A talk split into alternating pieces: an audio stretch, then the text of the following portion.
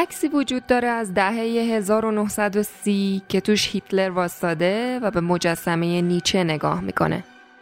این عکس نشون دهنده میزان تأثیرگذاری یکی از فتنه انگیزترین و آشتی ناپذیرترین متفکرای قرن 19 است.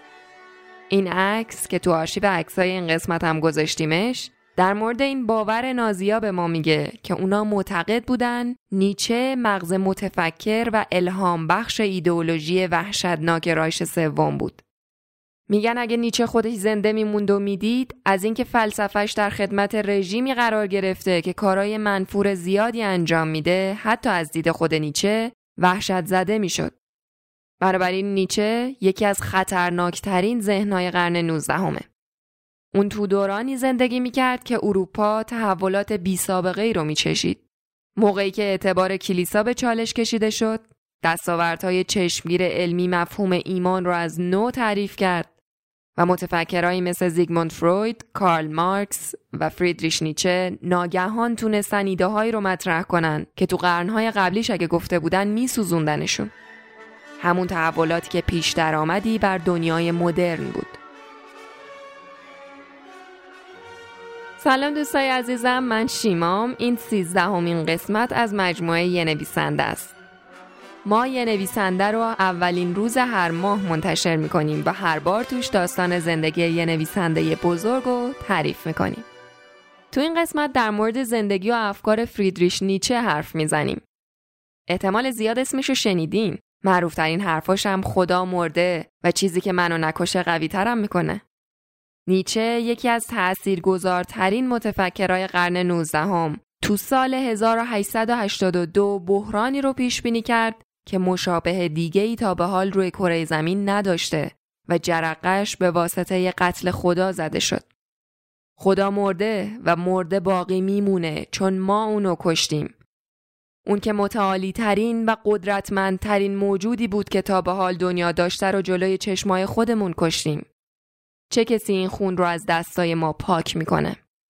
اینا از پرچالش ترین حرفاییه که نیچه زد و بحرانی که ادعا کرد موجی از ناباوری ها به مسیحیت بود و پیش بینی کرد که این موج اروپا رو در مینورده و در هم میشکنه. اون بیان بیرحمانه ای که برای توصیف مرگ خدا استفاده کرد صرفا نشون دهنده میزان وحشت زدگیش از عواقب همچین اتفاقیه. پیشگویی نیچه این بود که بدون باور به خدا که اساس ارزش های اخلاقی اروپا رو برای دو هزار سال تشکیل داده بود دیگه اون ارزش های اخلاقی چه اعتباری پیدا می‌کنن؟ با آزاد شدنمون از دست خدا و با به دست گرفتن سرنوشتمون به دست خودمون به جای قوانین الهی حالا آزاد یا محکومیم به اینکه ارزش های خودمون رو خلق کنیم. اما اون چیزی که نیچه رو تسخیر و وحشت زده کردیم بود که این آزادیه که به قیمت گذافی به همون می‌رسه. نیچه فکر می‌کرد که ما دستامون به خون آغشته است چون اونیو کشتیم که به زندگی هامون معنا می‌داد و بعد تمام زندگیشو صرف این موضوع کرد که حالا بدون اون معنای مقدس برای وجود بشر چطور باید اون ارزش های از دست رفته رو از نو آفرید.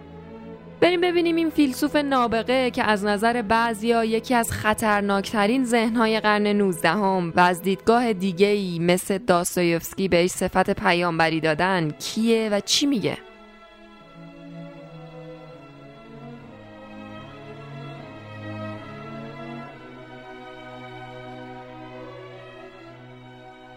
بچگی فردی که بعدها خودشو به کنایه ضد مسیح یا آنتی کرایست اسم گذاشت پر از تعلیمات مسیحیت بود.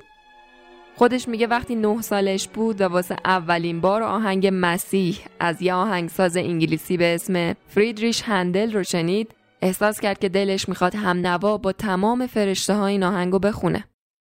بله مردی که بعدها به عنوان یه بزرگسال مأموریتش حمله کردن به تمام اون چیزایی بود که مسیحیت ارائه می کرد فرزند یک کشیش مقید پروتستانی بود. فریدریش ویلیام نیچه که بعدا وقتی خودش بزرگتر شد ویلیامش رو حذف کرد هم اسم حکمران پروس فریدریش ویلیام چهارم تو همون پروس به دنیا اومد که بعدا شد بخشی از آلمان. به عنوان یه پسر بچه یه مسیحی مؤمن و معتقد بود و تو خونه ای به دنیا اومد که از اموال کلیسا به حساب می اومد و امروزه هم شده موزه واسه بازدید عموم. با شغلی که پدر داشت و خونه ای که تو محیط کلیسا بود می‌تونین حدس بزنید که فریدریش تو فضای کاملا مسیحی بزرگ شد. حتی پدر بزرگش هم از طرفدارای پرپاقرس پروتستان بود. مادر و پدر نیچه دو تا بچه دیگه هم داشتن. الیزابت و لودویگ جوزف که هر دو بعد از فریدریش به دنیا اومدن. اما تو پاییز 1848 وقتی فریدریش فقط چهار سالش بود تقریبا کودکیش به پایان رسید. پدرش به لحاظ ذهنی مریض شد. اون موقع پزشکی درست درمونی نبود که بدونیم دقیقا چه شد. فقط می‌دونیم که به یه بیماری مغزی خیلی خطرناک و شکنجهآور مبتلا شد و یک سال بعد بعد از اینکه بیناییشو از دست داد و بستری بود از بین رفت. کالبوت شکافیش نشون داد که یک چهارم مغزش تحلیل رفته و به معنی واقعی کلمه مرگ بسیار ناگواری داشت. رنجی که پدر محبوبش کشید برای یک عمر فریدریش رو تحت تأثیر قرار داد. اون بعدها به عنوان یه نوجوان از مراسم خاکسپاری پدرش تو همون کلیسایی که پدرش سخنرانی های مذهبی می‌کرد اینطور نوشت. باشد که هیچگاه آن صدای ناقوس کلیسا و تنین آن ارگ در فضای خالی کلیسا از یادم فراموش نشود. واسه نیچه مرگ پدر سوال عمیقی تو ذهنش ایجاد کرد. چرا این خدایی که پدرش انقدر دوستش داشت و یک عمر زندگیشو وقفش کرده بود با همچین عذابی اونو مجازات کرد؟ تو سال 1849 برادر دو سالش لودویک هم وقتی دو سالش بود از دنیا رفت. بنابراین بله دوران بچگی نیچه خیلی زود تموم شد و وقتی تازه یه بچه معمولی می‌خواد بره مهد کودک اون به حد کافی مرگ دیده بود که فرد کاملا جدی باشه. به رغم همه اینا تو سال 1864 تو سن 20 سالگی نیچه به شهر بون تو آلمان رفت تا تو دانشگاه الهیات بخونه چون به این فکر می‌کرد که اونم یه کشیش بشه. اما دقیقا تو همین دوران بود که تحت تاثیر یه روش بحث برانگیز جدید درباره مطالعات انجیل قرار گرفت. روشی که به نقد انجیل معروف بود و می‌گفت این متن مقدسی که تو انجیل اومده اعتبار تاریخی نداره بلکه اکثرا افسانه است. این نقد اساسا صحت کتاب مقدس رو تضعیف می‌کرد و رو نیچه تأثیر چشمگیری گذاشت. اگر رنج و مرگ پدر از لحاظ عاطفی باعث شده بود خدا رو زیر سوال ببره حالا این نقد از لحاظ منطقی بهش اجازه می‌داد که زیربنای تردیدش رو پای ریزی کنه. از دست دادن ایمان نیچه باعث شد بلافاصله روابطش با خانوادش هم بریده شه. دیگه کلیسا نرفت و آرزوی مادرش برای ادامه راه پدر برباد رفت. واسه نیچه شروع این راه تو مسیر تردید فقط یه منبع رنج کشیدن برای اطرافیانش نبود بلکه دورانی بود که یه بازبینی اساسی و همه جانبه در مورد موضوع اخلاق و باورهای مذهبی لازم داشت که باشون بزرگ شده بود. حالا دیگه اون مسیحیت رو به دید ایمانی که متاسفانه از دست رفته بود نمی‌دید بلکه اونو تأثیر مخربی می‌دید که باعث می‌شد انسان از این جهان جدا شه و تمرکزش رو روی زندگی بعدی بذاره و به نظر اون این موضوعیه که عواقب مصیبت باری به همراه داره. چون باوری بود که زمین رو به تبعیدگاهی جان فرسا از قلمرو الهی تبدیل می‌کنه و زندگی رو تبدیل می‌کنه به رنجی که باید تحمل کرد نه موهبتی که باید بزرگ داشت. نیچه میگه تأکید بر زندگی که تو آینده میاد اهمیت والای اینجا و تو اکنون بودن رو از بین می‌بره. این همون باور راسخی بود که زندگی و آثار نیچه رو برای دو دهه آینده تحت تأثیر قرار داد. بنابراین اون مسیحیت رو تو همون سنین جوونی رد کرد مطالعات دینی رو هم کنار گذاشت تا مسیر تازه ای رو در پیش بگیره. ولی از همون اولش هم متوجه شده بود که از دست دادن ایمانش مسیری به سمت خوشحالی و رضایت نیست. اون تو سال 1865 تو نامه ای واسه خواهرش نوشت اگه دنبال خوشبختی و آرامشی باور داشته باش اما اگه مرید واقعیتی جستجو کن.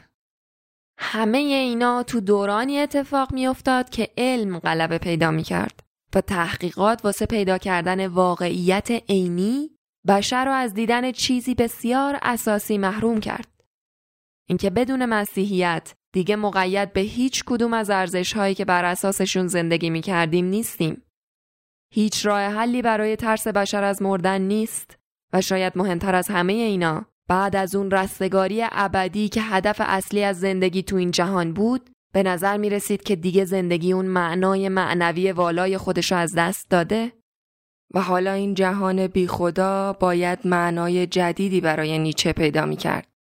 اولین تلاش نیچه برای پیدا کردن جواب این بود که تو 21 سالگی دانشجوی زبان شناسی شد. علمی که مربوط به مطالعه تمدن‌های باستانی و فلسفه های یونان و روم بود.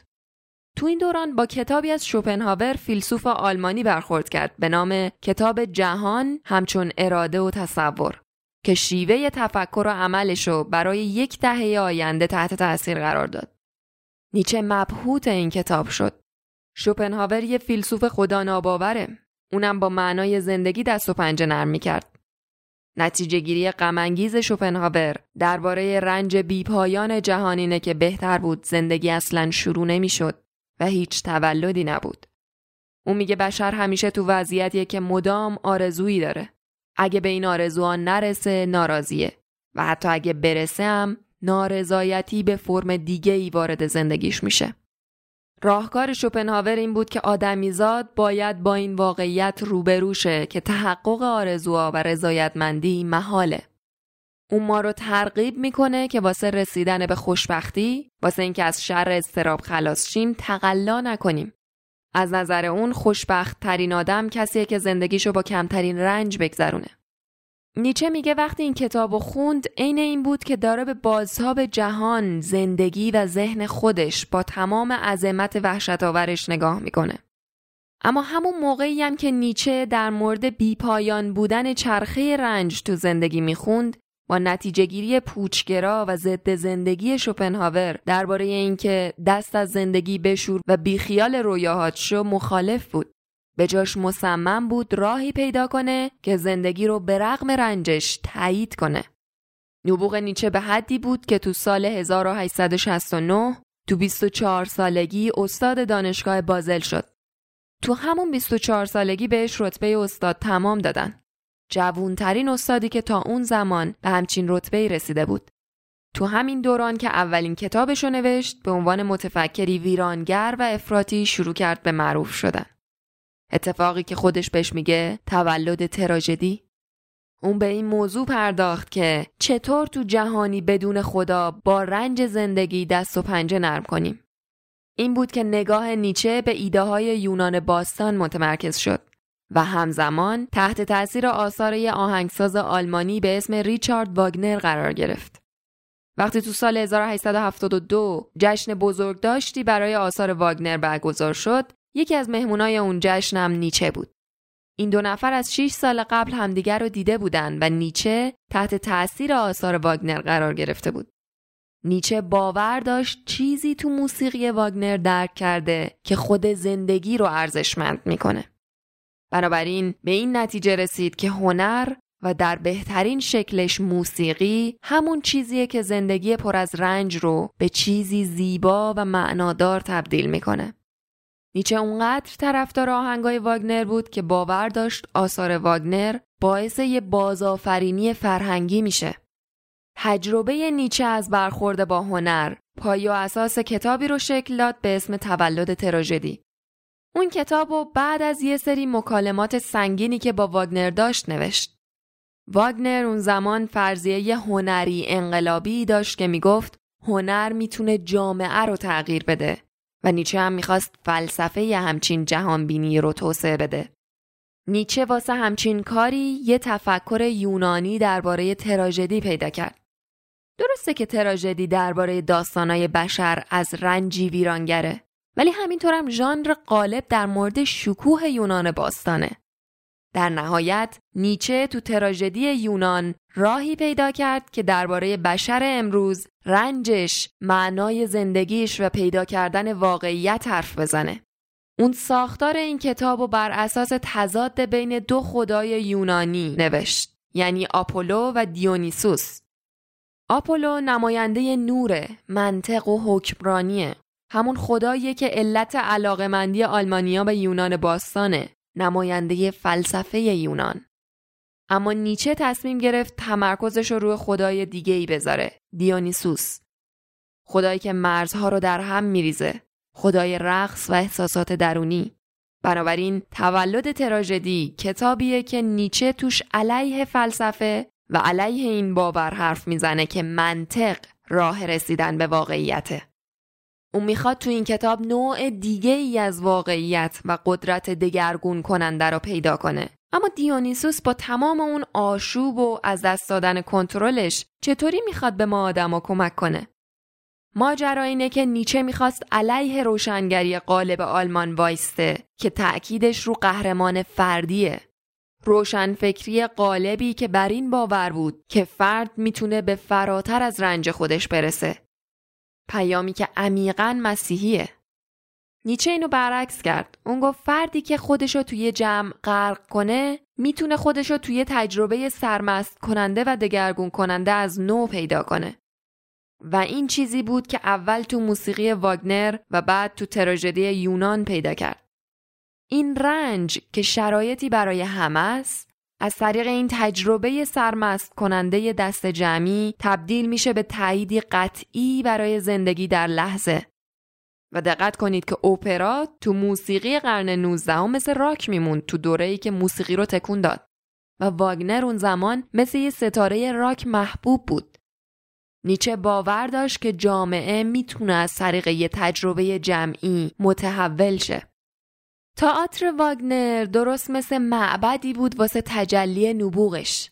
اما در کنار اینا به جایی تبدیل شد که این قهرمان نیچه از چشمش افتاد چرا که تئاتر به جای اینکه جایی برای انقلاب باشه پر شده بود از نجیب زاده ها و بزرگان اروپا و اون مردی که به شدت براش احترام قائل بود و فکر می‌کرد کاتالیزوریه برای تحول یک جهان قشنگ و نو صرفا قهرمان از خود راضی یک جشن اوپراست که از شکوه اجرای خودش لذت می‌بره. نیچه وسطای اون اجرای سطح متوسط از تئاتر بیرون زد و این آغازی بود بر پایان دوستیش با واگنر و همینطورم مرحله جدیدی از کاوش فلسفیش. همزمان با قطع رابطه دوستیش با واگنر تغییرات رادیکال دیگه ای هم تو زندگی شخصی نیچه داشت اتفاق میافتاد.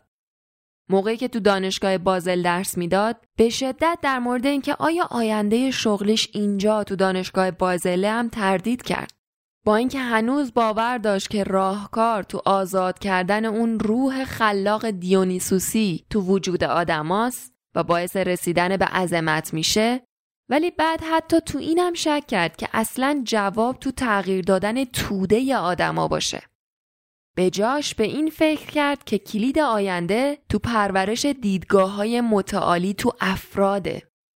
اون به این نتیجه رسید که مسئولیت های پیش و پا افتاده زندگی آکادمیک داره نبوغ خلاقانش رو خفه می‌کنه. به تدریس تو دانشگاه می‌گفت بزرگترین نفرین زندگی و اونقدر از کاری که می‌کرد افسرده و پر از استراب بود که وقتی به دانشگاه بازل رفت احساسش رو با کلمه بازلوفوبیا حراس از بازل توصیف کرد. نیچه مدتهای زیادی منتظر فرصتی بود که از کار دانشگاه فرار کنه. اون نوشت کلید زندگی تو زندگی مخاطر آمیزه. بنابراین تو سال 1879 از تدریس تو دانشگاه استعفا کرد. بعد از اینکه نیچه دانشگاه بازل رو ترک کرد، گرفتار مشکلات مربوط به سلامتیش شد. اون از بچگیش دلدردا و سردردای خیلی شدیدی داشت و همیشه از این واهمه داشت که به مرگی مثل مرگ پدرش از دنیا بره. آخرین دلیلش هم برای استعفا از دانشگاه بازل همین گرفتاری های جسمیش بود. با اینکه دکتر بهش گفته بود که این حد از مطالعه و نوشتن در نهایت باعث کور شدنش میشه اما هیچ چیزی نیچه رو نمی‌تونست از دنبال کردن یه زندگی فلسفی جدا کنه. اون شروع کرد به گشتن تو اروپا. تو مسافرخونه و هتلا میموند. تو آب و هواهایی که علائم بیماریشو تخفیف می‌داد میموند. و اینجوری بود که نیچه باقی مونده عمرش رو تو سلامت عقلی مثل فردی خونه به دوش تنها زندگی کرد.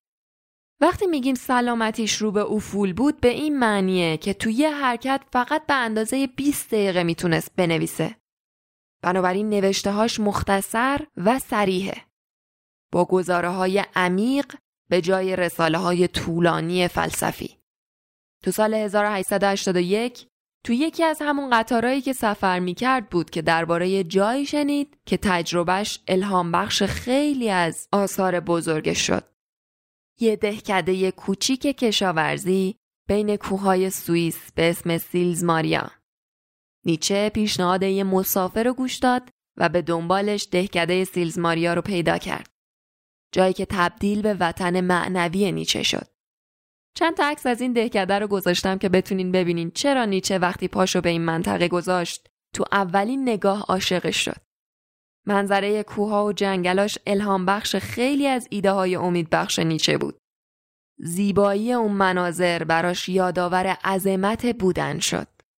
تو یکی از پیاده رویاش تو همین مناظر بود که فکری به ذهنش رسید که خودش میگه مهمترین ایده ای بوده که تا اون زمان درک کرده. این سوال به ذهنش رسید که اگه اهریمن تو گوشتون زمزمه کنه که باید زندگیتون رو بارها و بارها تا ابد به همون چیوهی که زندگیش کردین زندگی کنین با تمام رنجهاش و با تمام سرفرازیهاش آیا شما دندون قروچه می‌کنید و اون دیو صفت رو نفرین می‌کنید؟ یا میگید اون ندا ندای خدا بوده و اون چه گفته مقدسه؟ نیچه با خودش فکر کرد که جواب این سوال به ما کمک می‌کنه هر عمل و هر تصمیمی که تو زندگیمون گرفتیم و تحلیل کنیم و به تمامی زندگی کنیم. این ایده ای بود که به تکرار ابدی معروف شد. این ایده تبدیل شد به یه جور روی کرد نیچه به زندگی هم نسبت به خوشیاش هم سختیاش. نیچه باور داشت به رغم اینکه همه ما تجربه هایی داریم که ممکنه اونا رو شکست قلم داد کنیم مثل روابطی که قطع شدن عزیزانی که از دست دادیم و تجربه تلخ دیگه علاوه بر این که تلخن نیچه میگه ما باید از این که بتونیم اونا رو دوباره و بارها و بارها زندگی کنیم خوشحال هم باشیم درست مثل پیانیستی که تمرین می‌کنه تا بداه نوازی رو یاد بگیره ما هم باید یاد بگیریم که در کنار اشتباهات، نقصها و غمها زیبایی مجموعه زندگی رو ببینیم. میگه ما باید طوری زندگیامون رو بسازیم که قهرمانهای خودمون باشیم. در اصل باید تصمیم بگیریم که چه کسی می‌خوایم باشیم، چطور می‌خوایم زندگی کنیم و انتخابهایی که کردیم و دوست داشته باشیم. تا اونجا که از فکر زندگی دوباره همین بودنمون استقبال کنیم. بله درست این خوشبینانه ترین و شادترین ایده نیچه درباره روی کردش به زندگی. رنج چیزی نیست که طبق اونچه مسیحیت یاد میده ازش بخوای آزاد چی یا اونطور که شوپنهاور میگه به هر قیمتی ازش اجتناب کنی. بلکه در عوض چیزیه که باید باهاش روبروشی و یادش بگیری. برای تجربه کامل زندگی فرد باید ریسک رنج کشیدن رو به جون بخره و بهش غلبه کنه. چیزی که نکشتت قوی ترت می‌کنه. این یکی از معروفترین جملات قصار نیچه است. و البته جمله ای بود که بعدش قرار بود با همون جمله امتحان پس بده چون قرار بود با یکی از بزرگترین ناامیدیای زندگیش مواجه شه.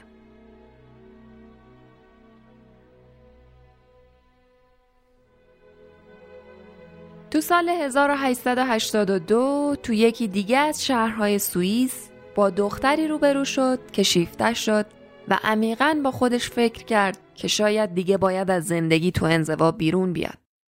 اسم اون دختر 21 ساله لو سالومه بود. اصالتا روسی و باهوش و کاملا شیفته ایده های نیچه. نیچه خودشو گم کرد. اونا ساعتها پیاده روی می‌کردن در مورد ایده های فلسفی بحث می‌کردن و کاملا غرق تو دنیای خودشون بودن. اون قبل از اینکه از طریق دوستش به اسم پول ری از سالومه خواستگاری کنه مستقیما ازش خواستگاری کرده بود ولی جواب رد گرفت. اما بعد از اینکه جواب رد از طریق پول ری هم گرفت خودش رو اینطور قانع کرد که شاید پول این کار به درستی انجام نداده. بنابراین ازمش رو جزم کرد تا یه بار دیگه تلاش کنه. اما سالومه مشکلش این بود که به روابط سنتی علاقه ای نداشت. اون آدم خلاق و چابکی بود اما علاقه ای به گیر افتادن تو چنگ یه رابطه سنتی اونم تو دوره ویکتوریا و تبدیل شدن به یه موجود رام و اهلی نداشت و بنابراین به خودش قول داده بود که هیچ وقت با هیچ مردی ازدواج نکنه. خب همینم بود که وقتی نیچه واسه دومین بار درخواست ازدواج کرد جواب سالومه همچنان نبود. این بار اما جواب رد نیچه رو نابود کرد. دخالت های خواهرش الیزابت که تو جزئیات این رابطه عاشقانه وارد می‌شد و حسادت می‌کرد باعث شد که بره احساسات فریدریش نسبت به سالومه رو بذاره کف دست مادرشون و مادر نیچه بهش گفت که پسر مایه ننگ پدرشه. اینجوری بود که روابطشون به هم خورد و نیچه کاملا ناامید شد. دورانی که به دنبال این اتفاقات اومد یکی از تیره ترین دوره های زندگی نیچه بود. اما از طرفی فرصتی بود واسه امتحان کردن فلسفه خودش در مورد رنج. نیچه با روحیه‌ای بسیار ضعیف از اون شهر رفت. کتاباش فروش نمی رفتن، سلامت جسمیش بد بود و اغلب به خودکشی فکر می‌کرد. تو سال 1883 اینطور نوشت تو عمیق ترین بخش وجودم غمی بزرگ و غیر قابل تغییر هست که منو تسخیر کرده. حتی نمی‌تونم یه دلیل پیدا کنم که باهاش بیشتر از شیش ماه زنده بمونم. اینجا بود که متوجه شد این یه سنگ محک واقعی واسه امتحان کردن تواناییش برای روبرو شدن و بعد غلبه بر رنجه. بنابراین نوشت با تمام توانم دارم تلاش می‌کنم که به خودم مسلط شم. مگه اینکه داروی کیمیایی پیدا کنم که باهاش بتونم این سرگین رو به طلا تبدیل کنم. وگرنه گم شدم. تو اعماق این تیر روزی خودش رو غرق نوشتن کتاب جدیدی کرد که الحق ثابت کرد که همچون کیمیاگری هم هست. تو همچین شرایطی بود که بهترین کتابش چنین گفت زرتشت رو نوشت. اثر چنین گفت زرتشت تأثیر بزرگی داشت. الهام بخش خیلی ها بود از آهنگسازایی مثل ریچارد استراوس گرفته تا نویسنده هایی مثل کافکا و کامو.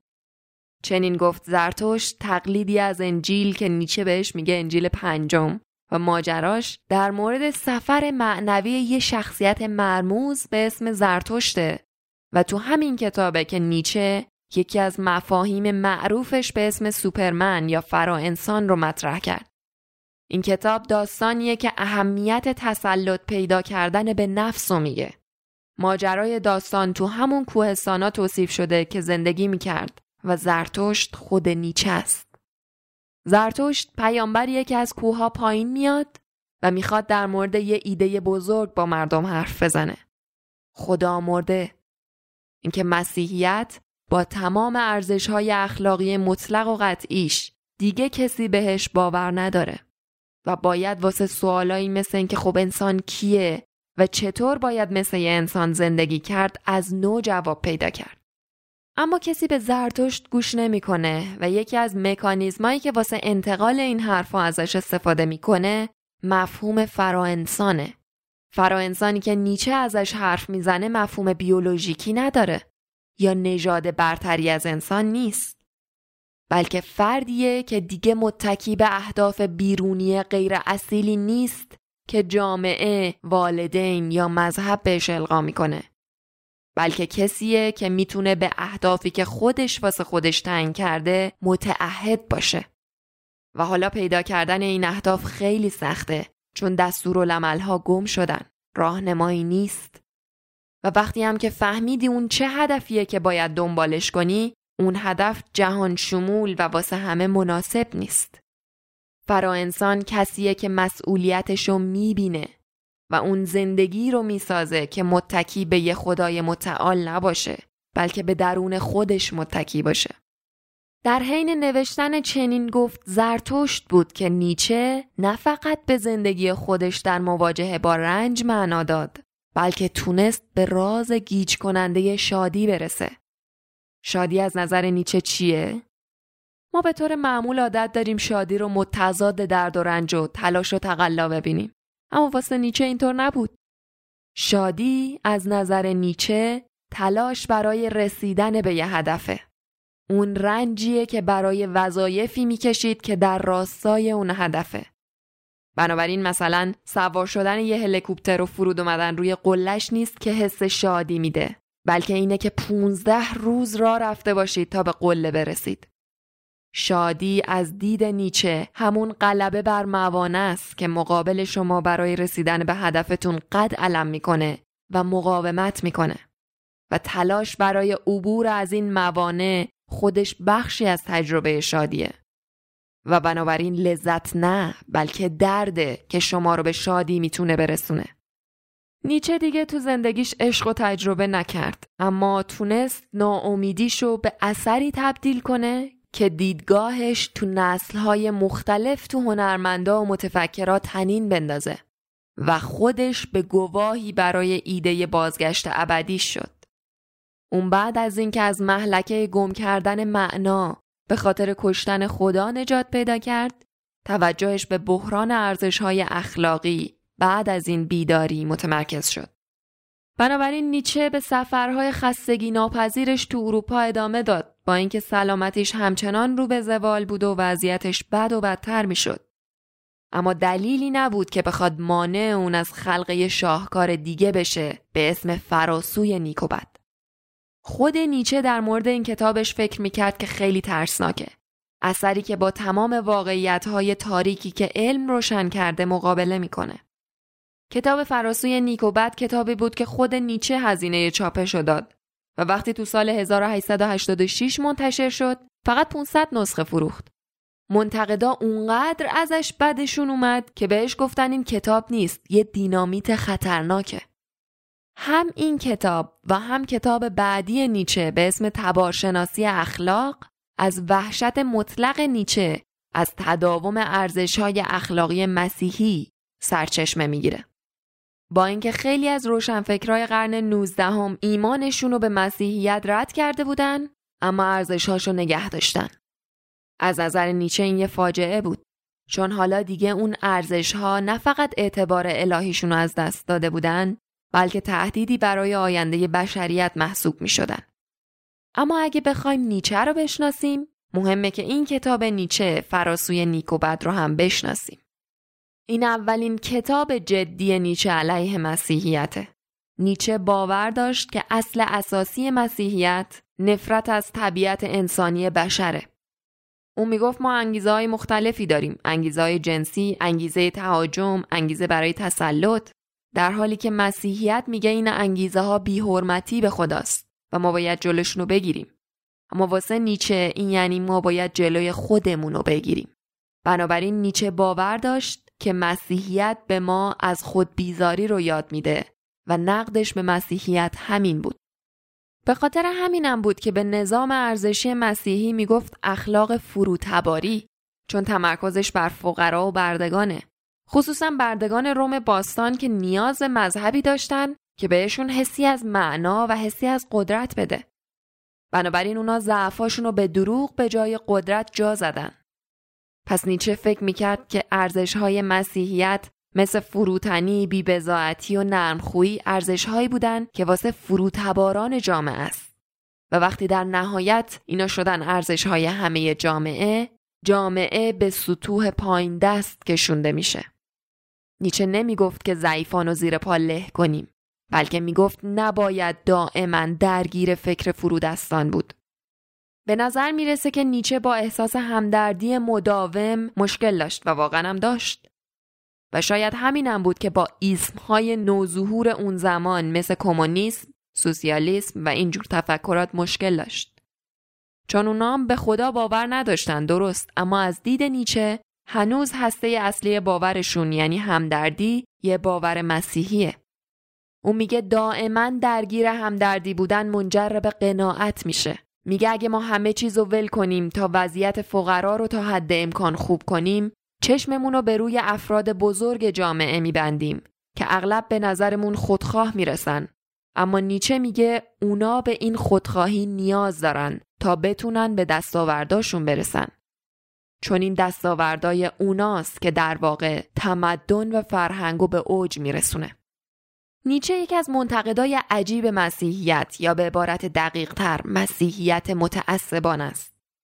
یکی از کارهایی که نیچه کرد خصوصا تو کتاب ضد مسیح این بود که مسیحیت متعصبانه رو به طور جدی به نقد کشید.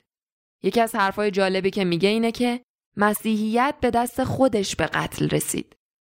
بنابراین ایدهش این بود که چون مسیحیت واقعیت رو بالاترین ارزش قرار داده جستجوی واقعیت منجر به تضعیف بنیانهای خودش شد. درست مثل اینکه ابزاری قوی و تحلیلی ابدا کنی مثل اره بعد با شاخه ای رو که خودت روش نشستی رو ببری. بله نیچه فکر می‌کرد که ارزش های مسیحی برای آینده بشر خطرناکه و پیشرفت بشر در گروه افراد بزرگ و نوابقه اما ارزش های فروتباری مسیحی اونا رو پایین نگه میداره. واقعیت اینه که نظام ارزشی هم وجود داشت که نیچه تحسینش می‌کرد و بهش می‌گفت اخلاق فراتباری. واسه رسیدن به همچین مفهومی اون برمیگرده به روم و یونان باستان دو تا جامعه بردهداری بزرگ تو اون دوران و اونا رو بررسی می‌کنه. نیچه میگه آدمایی که تو اون دوران بودن که فراتبار بودن مثلا آشیل قهرمان جنگجوی یونان بود که وقتی آریس خدای جنگ رو ستایش می‌کنه در واقع داره خودشم تحسین می‌کنه. در واقع نیچه میگه فراتبارها کسایین که مذاهبی دارن که اونا رو تحسین می‌کنه. در حالی که فروتبارها دینی دارن و منظورش مسیحیته که اونا رو انکار می‌کنه. اخلاق فراتباری یونانی اونجوری که نیچه می‌دید پر از جاه طلبی و قدرت بود و همدردی رو خار می‌دونست. نیچه به این نتیجه رسیده بود که باید تو ارزشهای اخلاقی که مورد نیاز آینده پسامسیحیت تجدید نظر کرد و اینکه همچین نظام اخلاقی به قانونگذارای اخلاق مداری هم احتیاج داره و همینجا بود که اعلام کرد کتاب بعدیش درباره نظام اخلاقی جدیدیه که این شکاف و پر کنه. اما اینطور نشد. تو سال 1888 نیچه رفت ایتالیا و تا آخر عمرش تا جایی که سلامت عقلی داشت همونجا موند. اون زمان که به ایتالیا رفت تو اوج بهرهوریش بود. سالی چهار تا کتاب می نوشت. و خودش میگه وقتی تو خیابونای شهر تورین راه می‌رفتم احساس می‌کردم یه خدا هستم. اما تو همین شهر زیبا بود که به زوال عقل دچار شد.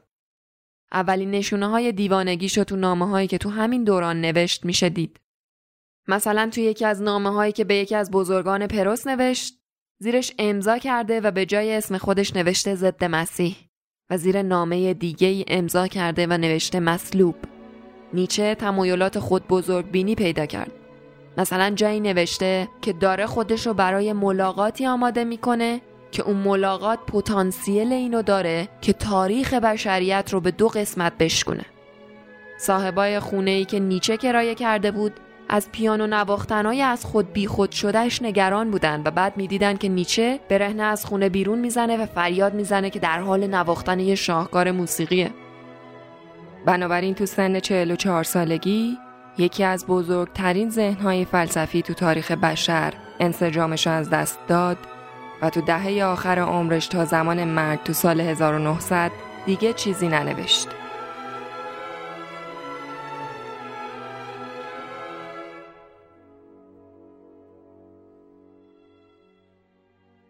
یکی از دوستاشون رو به کلینیکی تو بازل برد تا اونجا بستریشه. اون نوشته که حرفای نیچه تو اون دوران پر از هزیونایی از بزرگی بی نهایتش بود. ناامید کننده است. من تا حالا همچین تصویری به این وحشتناکی از نابودی یه آدم ندیدم. کسی دقیقا نمی‌دونه که علت دیوانگی نیچه چی بود. تو سال 1897 نیچه رو بردن به خونه خواهرش الیزابت تا سالای آخر زندگیشو اونجا بگذرونه. خواهرش تو این دوران اجازه می‌داد که طرفدارای نیچه گاهی به اونجا بیان و شایدم بتونن ببیننش. اون همینطورم دست نوشته های نیچه رو جمع آوری کرد. دست نوشته هایی که قبل از اینکه سلامت عقلیشو از دست بده می‌خواست منتشر کنه. حاصل این دست نوشته ها دو تا دفتر بودن که بعدها شد کتابی به اسم اراده قدرت که شامل جاه طلبی های بسیار بزرگیه. تو این کتاب تحت عناوینی مثل ارزش گذاری مجدد تمام ارزش ها تلاش نیچه این بود که کل نظام اخلاقی غرب رو واژگون کنه چون مردم دیگه عمیقا بهشون باور نداشتن. با اینکه دارن آدما همچنان با همون ارزشا جلو میرن به قول اون مثل گله ولی دیگه خدایی وجود نداره که حمایت و پشتیبانیشون کنه. بنابراین حرفش اینه که ما باید اخلاق جدیدی رو تعریف کنیم و این کتاب رو به خاطر وظیفه بنیادینی که برای خودش می‌دید در همین مورد نوشت. او میگه اگه آدما رو از زمان بچگی تا بزرگسالی نگاه کنیم می‌بینیم که نحوه زندگی، رفتارها و تلاششون و خلاصه اونچه که تو زندگی دنبالشن همه و همه تو یک کلمه خلاصه میشه. قدرت. و بنابراین هر اخلاقی که بخواد با طبیعت بشر سازگار شه نیاز به قدرت داره. نیچه و داروین به لحاظ زمانی با هم هم دوره بودن. اون زمان که نیچه اراده قدرت رو می نوشت با داروین اصلا موافق هیچ شکلی از زندگی که بخواد بر اساس بقای نسل ادامه پیدا بکنه نبود. بلکه بر این نظر بود که آدما باید برای اهدافی بزرگتر از صرف بقا زندگی کنند. حتی اگه دنبال کردن همچین اهدافی باعث شه که فرد دچار مرگ زودرس شه. برای نیچه اراده قدرت درباره دنبال کردن استثناها یا همون فراتبارهاست. اما از طرفی به نظر می‌رسه که نیچه تو ایدههاش ایرادی رو دید که شاید باعث شده بود تصمیم بگیره که منتشرشون نکنه. چون از طرفی نیچه خودش مخالف فلسفه هایی بود که بخوان جهان رو به یک قاعده تقلیل بدن. فارغ از اینکه اون یه قاعده چی می‌خواد باشه. و بعضیا میگن به همین خاطر بود که تقلیل جهان به اراده قدرت دلیلی بود که خود نیچه این اثرش رو از نظر فکری آلوده می‌دونست و به همین دلیل بود که فکر می‌کرد با خودش صادق نبوده. تو دست نوشته های نیچه تو دفترهایی که می نوشت سرنخهای کوچیکی هست که بهش استناد می‌کنن که بگن نیچه خودش این ایده ها رو رها کرده بود. مثلا اینکه اون در کنار بعضی از نوشته هاش یهو برداشته یه تیکه رو خط زده بعد کنارش لیست خریدش رو نوشته. در حالی که روحیه نیچه اصلا اینطور نبود که کنار آثاری که به نظر شاهکاراشن همچی حرکتی رو بزنه و این قبیل کارا به نظر می‌رسه یعنی اون خودشم برای این اثر احترام چندانی قائل نبود. اما اثری که نیچه ولش کرده بود بالاخره منتشر شد و عواقبش ویرانگر بود. الیزابت همیشه برادرش رو مثل یه قهرمان تحسین می‌کرد. اون همیشه زندگی خودش رو تو سایه زندگی برادرش نگه داشت و بعد از مرگ نیچه تو سال 1900 دست نوشته های نیچه رو به صورت کتابی تحت عنوان اراده قدرت چاپ کرد. با اینکه با ویراستارای مختلفی کار می‌کرد به راحتی کسایی که باش مخالفت می‌کردن و کنار میذاشت و میگن این اثر آخر طوری ویرایش و دستکاری شد که به پایان مد نظر الیزابت برسه. از اونجایی که اون از حامیای نازیا بود شروع کرد به تملق و چرب زبونی درباره رهبران حزب. عکسی هست از الیزابت که وقتی هیتلر تو سال 1934 34 سال بعد از مرگ نیچه از خونش دیدن می‌کنه اون حتی اسایی که نیچه باهاش را می‌رفت و هم به هیتلر تقدیم کرد. اون انقدر تو ترویج آثار برادرش موفق شد که تا دهه 1930 موضوعات و افکار نیچه کل جامعه آلمان فرا گرفته بود. همچین روندی به طور نگران کننده ای تو یکی از جذابترین فیلم های تبلیغاتی اون دوران باستاب پیدا کرد. تو سال 1934 طرفدارای نازی ها تو نورنبرگ جمع شدن تا سخنرانی رهبرشون رو بشنون.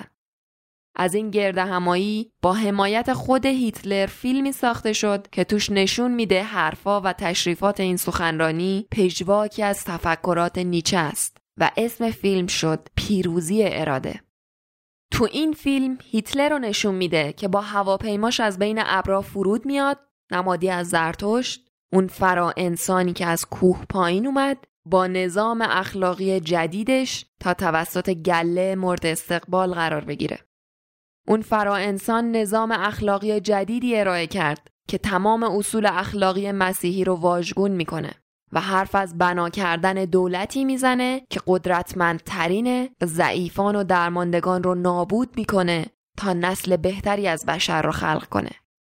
ایده های نیچه اونقدر ارتباط تنگاتنگی داشت با اهداف سوسیالیستای ملیگرای آلمانی یا همون نازیا که یکی از متفکرای با نفوذ حزب نازی زمانی گفت ما وقتی فریاد می‌زنیم درود بر هیتلر با همون قدرت فریاد می‌زنیم فریدریش نیچه با این حال اگه نیچه زنده میموند و اون عواقب رو می‌دید وحشت زده می‌شد چون ایده فرا انسانش درباره علم اصلاح ژنتیکی انسان نبود بلکه نمادی از پتانسیل انسان بود. کتاب اراده قدرتش فراخانی نبود به وطن پرستی که تحقیرش می‌کرد بلکه دعوتی بود به شناخت انگیزه هامون برای غلبه بر محدودیت هایی که داریم و به وضوح با یهودی ستیزی مخالف بود. تصویری که نازی ها از نیچه نشون دادن تقلیدی مخوف و شنیع بود. نیچه چند ماه قبل از اینکه سلامت عقلش رو از دست بده نوشت اعتراف می‌کنم که عمیقترین نقطه ضعف ایده بازگشت ابدی ژرفترین فکری که تا به حال داشتم مربوط به مادر و خواهرمه. سوء استفاده از آثار نیچه فقط تقصیر الیزابت نیست اما بعضیا میگن با اینکه نیچه هرگز از ایده راه حل نهایی هیتلر دفاع نکرد خام بود اگه هیچ وقت فکرشو نمی‌کرد که آثارش باعث سوء تفاهم میشه و این به خاطر بیان موجز و مختصر خود نیچه است که ابهام ایجاد می‌کرد و به راحتی اونو در خدمت شیطان قرار داد. حتی نیچه وقتی هنوز عاقل بود به کلام خودش گفت که به نامش کارهای بدی انجام میشه. بنابراین مسئولیت تأثیر آثار نیچه بعد از مرگش متوجه هم خواهر و هم برادره به خاطر کلام مختصرش که نمی‌دونم بگم تقصیر یا تقدیر چون گفتیم سلامتیش طوری شکننده بود که تو یه ضرب بیشتر از 20 دقیقه نمی‌تونست بنویسه. خود نیچه میگه وقتی فلسفه پردازی می‌کنه با چکش این کار انجام میده. یعنی اون ساعتها، روزها و ماهها تمرکز می‌کنه تا ببینه چطوری یه جمله رو به خلاصه ترین شیوه ممکن بنویسه که بتونه به دقیق ترین حد ممکن مفهوم رو برسونه. بنابراین این یکی از متکبرانه ترین و در عین حال زیباترین جمله هایی که نیچه در مورد خودش گفته. من می‌تونم توی یه جمله حرفی رو بزنم که گفتنش برای بقیه یه کتاب طول می‌کشه. و بعدش میگه و با این حال حتی نمی‌تونن توی کتابم بگنش. این جمله ای بود که خیلی جالبه چون مثل این میمونه که بالاترین قله موفقیت رو توصیف کنی و بعد بگی من می‌تونم حتی از اونم بالاتر برم و هیچ مشکلی هم نداره. نیچه و فروید هم با هم هم دوره بودن. نیچه به ایده های فرویدی انتقاد می‌کرد.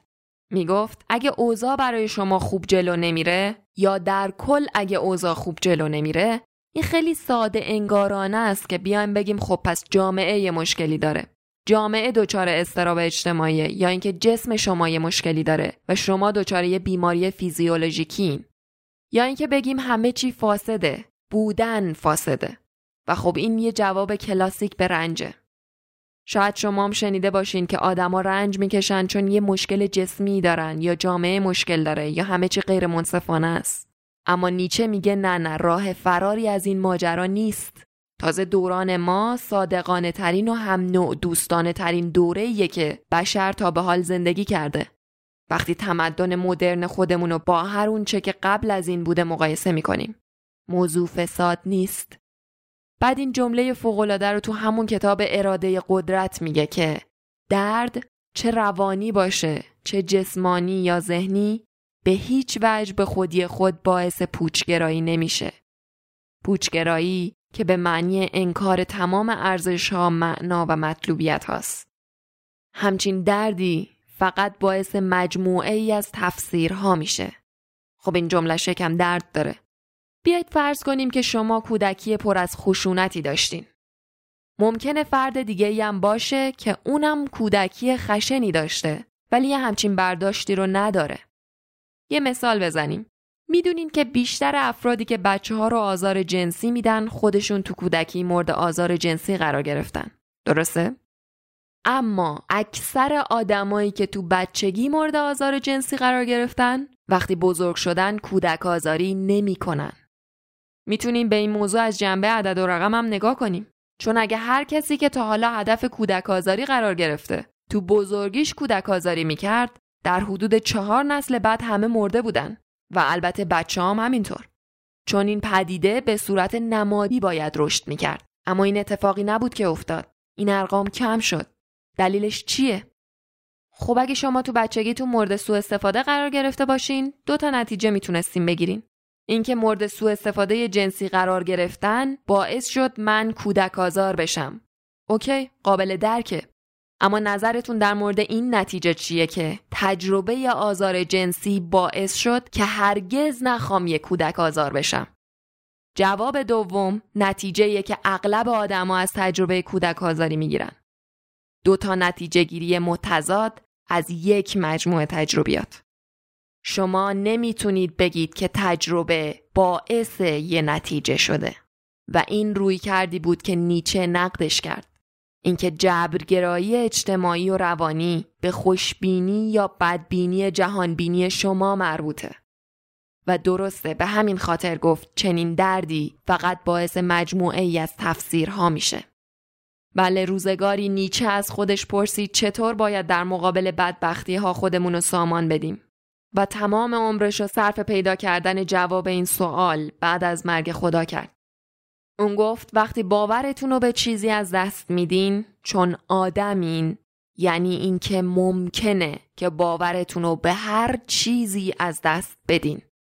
خطرش اینه که وقتی باورتون فرو میریزه می‌تونه شما رو مجاب کنه که تمایلی نداشته باشین به چیزی باور پیدا کنین و این ظهور پوچگراییه و مشکل پوچگرایی چیه؟ هیچی براتون باقی نمی‌ذاره از لحاظ علم روانشناسی عصبی یا نوروسایکولوژی همچی اتفاقی براتون میفته اکثر احساسات مثبت ما وابسته به ترشح هورمونی به اسم دوپامینه دوپامین در نتیجه تجلی یه سیستم کاوشی ترشح میشه که ریشش تو هیپوتالاموسه. هیپوتالاموس یه بخش باستانیه تو مغز ما. همونطور هم همون بخشیه که کوکائین، هروئین و بقیه داروهایی که آدما دوست دارن ازشون سوء استفاده کنن و تحریک می‌کنه. منظور داروهایی که هیجان ایجاد می‌کنن نه داروهای آرام بخش. سیستم هیپوتالاموس وقتی فعال میشه که اتفاق مهیج یا جدیدی براتون میفته. اما مهمتر از اون این سیستم وقتی فعال میشه که شما هدفی دارین و دارین می‌بینین که به سمت اون هدف حرکت می‌کنین. معنیش اینه. هدفی ندارین پس خبری از احساسات مثبت هم نیست. بنابراین اگه هیچ چیزی وجود نداشته باشه که بهش باور داشته باشین اگه هیچ نظام ارزشی نداشته باشین چون در واقع نظام ارزشیتونه که میگه فلان گزینه از بهمان گزینه بهتره اون وقت خبری از احساسات مثبت هم نیست. مشکلش چیه؟ از سرباز کردن احساسات مثبت آسونه. با توجه به اینکه لطیف و شکننده هم هستن. اما اگه می‌تونین از دست احساسات منفیتون خلاص شین خب همچین اتفاقی قرار نیست بیفته بنابراین اتفاقی که میفته اینه که اگه نظام ارزش های شما فرو بریزه اون وقت تمام اون چه براتون باقی میمونه احساسات منفیه و این چیز خوبی نیست. همونطور که نیچه میگه این همون دلیلیه که آدما از پوچگرایی به آغوش تمامیت خواهی پناه می‌برن. چون تمامیت خواهی به رغم اینکه شامل بردگی و فدا کردن عقل و منطقه به رغم اینکه آدما رو مثل عروسکایی در مقابل قدرت به هیچ تبدیل می‌کنه حداقل قطعیت داره. بله قطعیت تمامیت خواهی به آشوب پوچگرایی ترجیح داده میشه.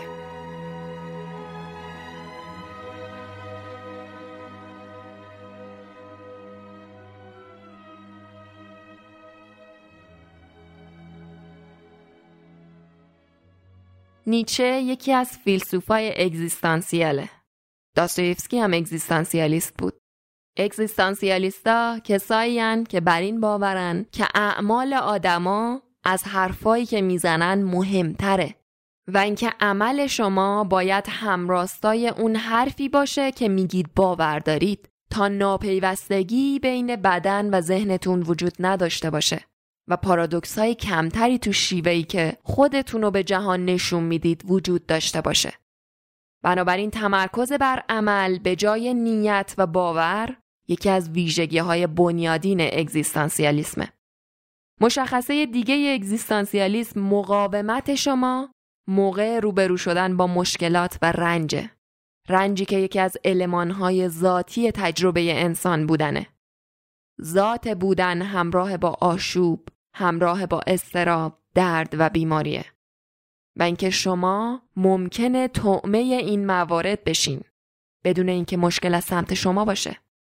دیدگاه فرویدی این بود که بیماری های روانی دوران بزرگسالی به خاطر تجربه های بیمارگونه دوران بچگیه.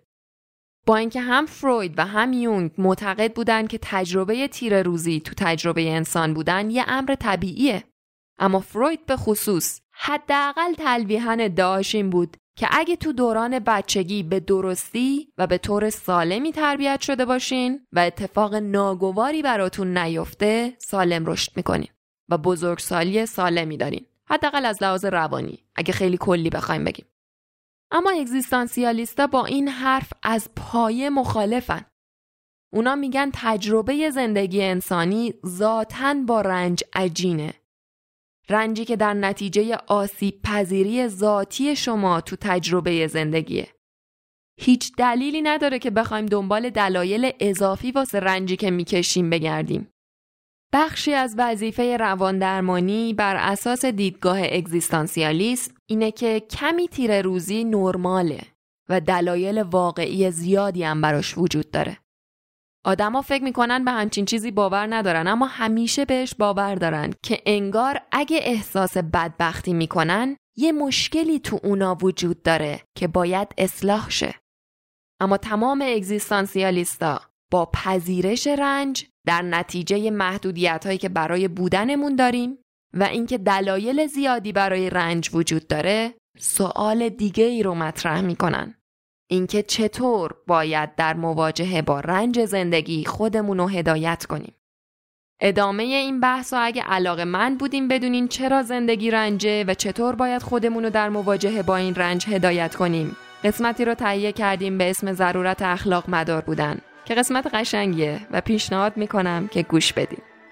منابع عمده متنی که شنیدین رو رو وبسایت خوره کتاب و توضیحات این قسمت گذاشتیم.